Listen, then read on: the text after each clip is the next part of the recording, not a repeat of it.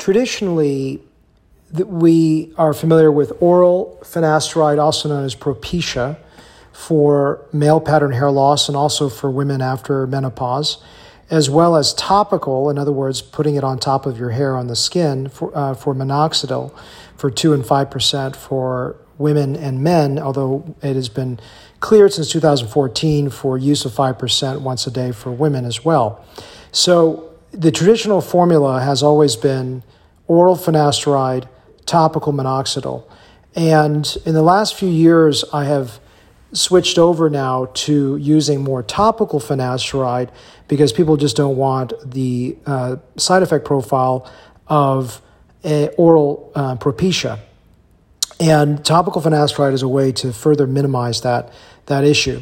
What's interesting um, is that I have been now using oral minoxidil instead of topical minoxidil in a select group of patients with very good results. So, oral minoxidil is a prescription product, and some patients that really need the topical minoxidil are actually allergic to it, and they get an allergic response. And even though switching over from the uh, liquid over to the um, uh, foam version has removed what's called propylene glycol, which is an irritant. Uh, they some they actually um, still have an allergic response to the topical formulation, and so they have no other means of taking the topical. Whether they do it maybe um, less frequently, but they still have a, a reaction to it.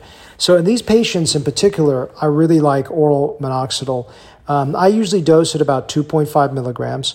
The biggest issue with oral minoxidil is if you've got low blood ple- low blood pressure, it could theoretically drop the blood pressure. It is an anti-hypertensive. In other words, it's used to treat high blood pressure. Um, it is something that if you're having high blood pressure, it actually could be a good thing, but it's usually so small a dose that it doesn't affect the blood pressure.